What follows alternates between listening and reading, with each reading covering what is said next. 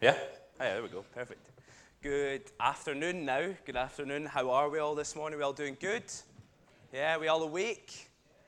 Good, because I'm going to start with a game. So if you're not awake, you're going to hate me this morning. Right, I want everyone to put their hands up as high as they can go. Everyone, and I mean everyone. Up, come on. Yep, you Stuart in the back, go on. Right, I'm going to play a game. Now, if the question doesn't apply to you, put your hands down. Very simple. Let's start easy. Keep your hands up if you've ever had a job. Oh. Mostly everyone, right? Most people have had a job. Now, next question. Keep your hands up. If in your job you've had to do training, either training someone or being a trainee, keep your hands up. Still, quite a lot of people. Now, you can put your hands down. Now, I want to say a few things about training and then I'll pray. Now, a few things I want to say about teaching and training some, someone would be that I am notoriously bad at it. And I mean terrible. Like, you don't want me to train someone. And I'll tell you why. I live up here. If you know me, I live in my head. I can't train someone because when I learn a technique, I master it and then I shut off. I learn the technique, I can do it well enough that I can turn my brain off and be like, all right, I'll just do it, and I'll turn my brain back off when I'm finished. So when someone expects me to train them, my brain's off. So trying to train someone when your brain off doesn't work. Not as effectively as it should.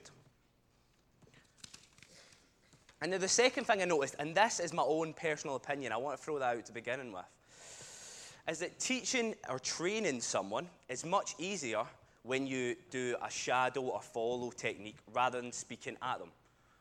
An example of this would be painting.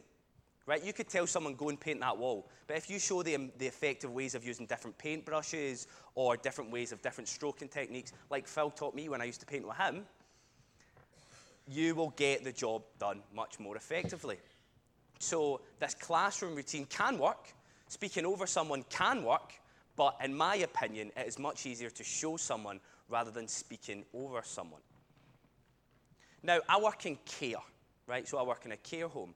And when I turned up to the care home, they gave me all these rules. You can't do this, you can't do that, you got to wear this, you got to wear that. And that was great. And on my first shift, I did something that wasn't against the rules, but to co workers, it was frowned upon. So it's these hidden rules that you can only learn through shadowing or following that someone could tell you, but until you've done it, until you've seen it, you won't know them. Now I'm going to pray. All right? We'll come back to this game. Don't you worry. All right. Dear Father God, I want to thank you for today. I want to thank you for being in your presence. God, I pray for safety for the rest of the week, that you would bring safety to the people in the congregation, Lord. I pray that the weeks would go smoothly, and God, that you would be in that. Lord, I pray for the wider church. I pray for the world right now as fires continue, and Lord, as hunger and poverty continues, Lord, that you would be in that too, that you would be in this building with these people today, with this church, but also where you would be with the wider world. In your name, amen. So I'm going to read John 1 29 to 42, and we'll begin. The next day, John saw Jesus coming towards him and said, Look, the Lamb of God who takes away the sins of the world. He is the one I was talking about when I said, A man is coming after me who is far greater than I am, for, I ex- for he existed long before me. I did not recognize him as the Messiah, but I have been but I have baptized, I have, I have been baptizing with water so that I might be revealed to Israel. Then John testified, I saw the Holy Spirit descending like a dove from heaven and resting upon him. I didn't know he was the one, but when God sent me to baptize with water, he told me, The one on whom you see the Spirit descend and rest is the one who will baptize with the Holy Spirit. I saw this happen to Jesus, so I testify he is the chosen one of God. The following day, John was again standing with two of his disciples as, as Jesus walked by, John looked at him and declared, Look, there is the Lamb of God. When John's disciples heard this, they followed Jesus. John looked around, Jesus looked around and saw them following. What do you want? He asked. They replied, Rabbi, which means teacher, where are you staying? Come and see, Jesus said. It was about four o'clock in the afternoon when they went with him to the place where he was staying, and they remained with him the rest of the day. Andrew, Simon Peter's brother, was the one of these men who heard what John said and then followed Jesus. Andrew went to find his brother Simon and told him, We have found the Messiah. Then Andrew brought Simon to meet Jesus. Looking intently at Simon, Jesus said, Your name is Simon, son of John, but you will be called Cephas, which means Peter. Now, when I was messaging Jacob back and forth, Jacob asked me to preach. We were trying to like kind of nail some dates, and he gave me this passage, and I didn't really think much of it. I was like, it's a good passage. I know it rarely, like semi well. Um, kind of read over it, was praying over it, and then I turned up to his sermon two weeks ago, and he was talking about epiphany. I was like, what? What's epiphany? I was like, I've never heard of this. And he's like, it's in this calendar. And I'm like, what calendar? Because I never got that calendar for Christmas. The funny story was, is when I was texting Jacob, because then I was freaking out, not knowing what Epiphany was, I tried to spell it. Now, if anyone's tried to spell Epiphany before, it's quite difficult. I genuinely had no idea. I think I spelled it E P H I P H A N Y I N G. And I looked at it and was like, ah, that looks right, be fine. And he sent me back the correction, and I went, ah, oh, right, that's that. When he corrected my spelling, I recognized the word, but not from this biblical season, not from this time in this biblical calendar. I recognized it from movies. Now, I love movies. I absolutely love them. I love watching movies. I probably spend too much time watching movies. And my understanding for Epiphany was through movies. Some of the epiphanies, some examples I could think of was in Toy Story when Buzz Lightyear realized he wasn't the only space ranger and it totally destroyed his world. Another example would be in The Lion King when he looks in the water and he sees Mufasa and he realizes he's heir to throne and that powerful scene of remembering who he really was. You've got the scene in Brother Bear, which I think is a criminally underrated movie. If you haven't watched it, I'm about to spoil it, so I apologize. In this scene, there's hunters and there's bears, and he becomes a bear, and then his brother or his friend's going to kill him, and there's epiphany at the end. I won't totally ruin it for you. Um, I can't really remember how they're related, but I remember this really, really powerful epiphany scene at the end. Or Another reference, probably a more inappropriate reference, would be from the Simpsons movie. Now, if you haven't seen it, don't watch it. It's not worth it. The Epiphany scene isn't great either. I just remember it. That was probably one of the first ones that came to my head. So, evidently, I was intrigued by what Jacob was talking about, by this season, by this time in the calendar, because I didn't know what it was. So, let's have a think back to what the Epiphany season has looked like so far. First, the first week of the Epiphany season, we had the Magi and the Muggles, where Jesus talked, where Jacob, sorry, where Jacob talked a lot about this season, why it was important, who the Magi were. And then he talked about Harry Potter, and then I can't remember if the Muggles were Magi or we were Magi. And the, he talked a lot about Harry Potter. I really remember that part. Um, and then last week, we had our baptism service. Jacob took us through this, these ideas of water, littered through the Old and New Testament, through the flood narrative, and then we got to Jesus being baptized. We looked at the importance of that passage in that time and the importance of that passage today and why that was relevant for us. So, as we've went through those journeys, let's start our journey today by looking through this passage. Let's look where we've came from. This passage starts with John telling everyone and anyone who will listen about Jesus. Obviously, before this, as Jacob spoke about last week, we have our baptismal scene. Jesus has just been baptized. And it's a really, really powerful. And John's kind of reeling off this. He's kind of feeling it after this. He's just baptized the Messiah. He's like, feeling big, feeling bold. He's feeling good. So he's telling everyone this is the Lamb. He's telling everyone who's around, this is the Lamb, he says. Look, there is the Lamb of God who comes to take the sin of the world. let's not brush over the importance of this. This is powerful. At this time, this would have been bold, potentially outlandish. This was a Jewish culture. This was talking about the fulfillment of the prophecy. John had no right to say this. Regardless if it was true or not, to these people, John had no right to say this. It was outlandish, it was bold, and people would have been upset. We don't hear about that, but people would have been upset with this. Now, to me, when I read it, the wording is very, very powerful. We have this idea of the Lamb of God coming to take the sins of the world. And it creates this like beautiful, vivid picture. We've got the lamb, which traditionally is a quite a weak animal, often led to slaughter, defenseless. We've got this sort of weak, weak animal, and then contrasted and put right next to a taking of all the sins of the world. This powerful statement, this cleansing element, something so weak, so vulnerable, as compared to something so powerful. This powerful statement puts, this, puts such a vast contrast together, showing a changing of the tides. A change in that this man, Jesus, is coming to save the world, take the sins of the world through humility, through grace, through love. And then we get to the next day after John has told all these people about this, about the Holy Spirit descending like a dove. We get to the next day where John repeats himself Look, there is the Lamb of God. Now, when I first read this, I was sort of annoyed at John's disciples.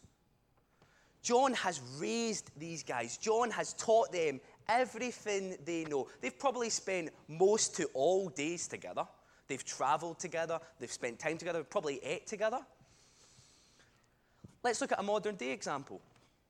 That would be like me and Nick going out for a walk in Glasgow. And we see a pal from school, pal of mine, or a pal, pal of mine from uni. And I go, oh, there's my pal Tim, or there's my pal Stuart.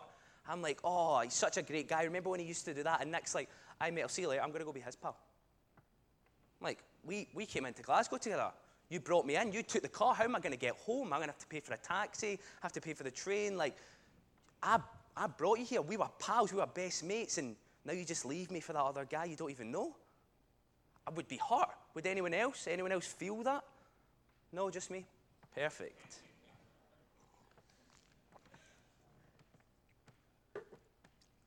I remember being slightly annoyed upon this and I felt like John had just got the wrong end of the stick. It felt harsh. That's just your pal. But however, when you really, really delve into this, it's not the same thing. It would be like me and Nick going out a walk and I go, the first one, where he's going, look, there's the Lamb of God who takes all the sins. It'd be much more going, look, that's a cross, or look, there's a Morrison's up the road, or look, those chairs are red. It's much more an action of looking what it is, but not an action of doing. Right? The second one is not the same. The second one is based around action. So when he says, Look, there is the Lamb of God, he's saying, Look and go and be with the Lamb of God. This second change shows the importance. John knows the importance of who Jesus was. He talks about it twice in a space of two days. John knows of the importance of what Jesus could do, and he valued his disciples enough to send his disciples to go and be with Jesus. He valued them enough, he valued them as humans enough to go, I know my limitations. I know Jesus is better than me. Go and be with him. And actually, the humility of John there, knowing his limitations, is something to be admired, not annoyed about in my case.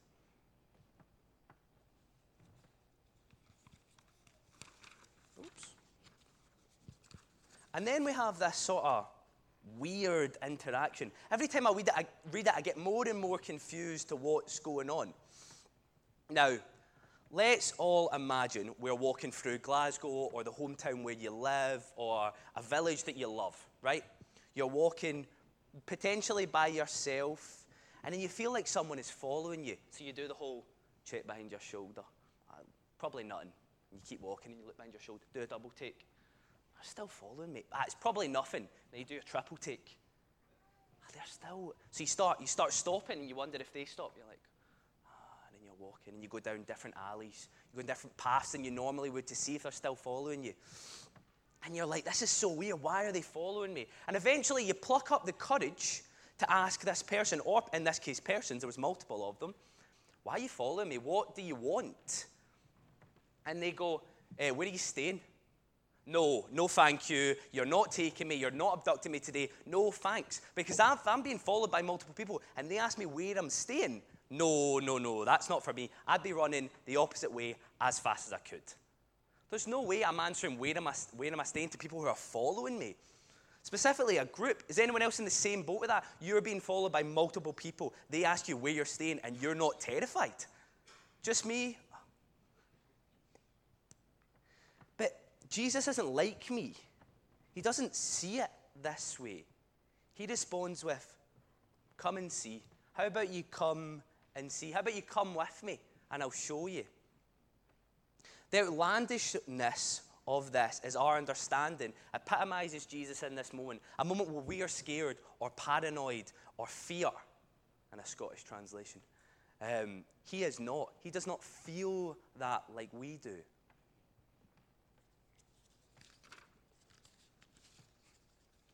And then we have Andrew, who goes back with people, one of the disciples that goes back with people with um, with Jesus and he sees where he's staying. He spends time with him. They spend the rest of the day together, as it says. He spends time in his presence. It's about four o'clock, so they probably ate together as well. They spent time together. He spent time in his presence. But it's not said about this interaction, but as we know, Andrew goes and finds his brother later, and it has such an effect on him that he feels like he needs to bring others along. He feels like he needs to bring others along because of the impact this time has had on him.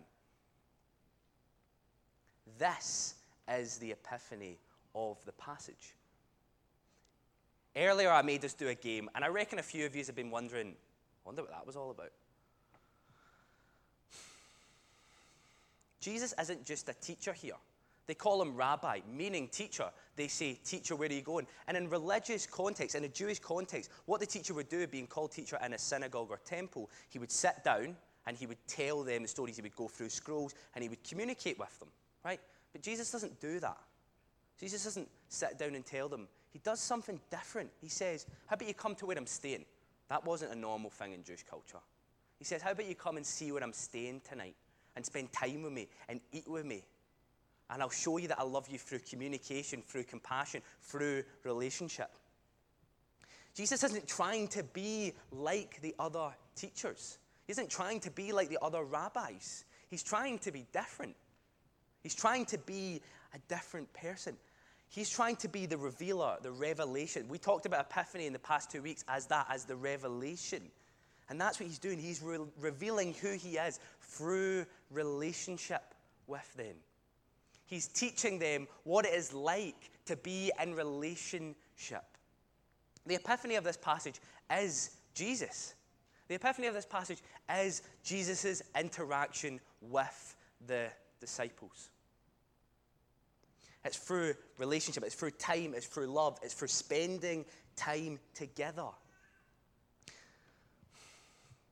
And here, I'm not, I'm not saying Jesus wasn't a teacher. Like, don't go and stone me outside because I'm a heretic. I'm not saying that. Of course, he was a teacher. I'm not degrading that point. But what I'm saying is, Jesus didn't try teach in this moment. He was showing them something different. He was revealing to them that this is how it's going to go. This is the change. I'm trying to change something. They teach. This creates a hierarchy. This creates teacher and listener. Jesus doesn't do that. He takes them to his home. This is where he feels comfortable. He shows them love. He eats with them. He spends time with them. He's trying to reveal what it really looks like. That me? Yeah. Sorry. Um, Andrew didn't go to his brother after this to try teach him. He didn't go to his brother and find him and be like, yeah, this Jesus guy told me this, and I'm going to now tell you this, and then you're going to go tell that person this. That's not what he did. He went and got him. He went and went, You have to come and see this. You have to come and feel this. Because teaching can be important. But in this, mo- in this moment, revelation, revealing was more important. That's how he was going to get his message across. Spending time with him, showing real, genuine love for others. In that moment, Jesus was the epiphany. Andrew knew it, so he had to get his brother.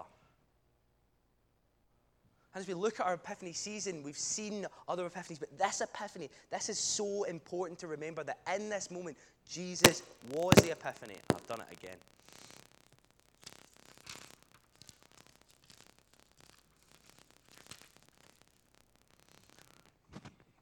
And now to finish, I want us to look at the last few verses of what I read. I don't know what I'm doing anymore. Um,